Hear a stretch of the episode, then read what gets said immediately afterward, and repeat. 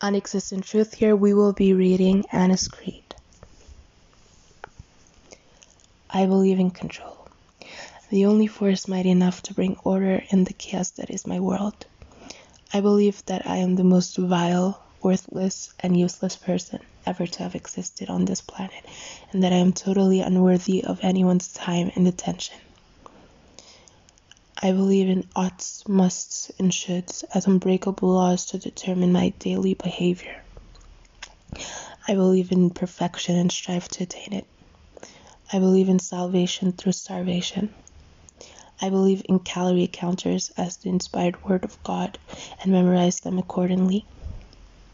I believe in bathroom scales as an indicator of my daily successes and failures. I believe in hell because sometimes I think I live in it.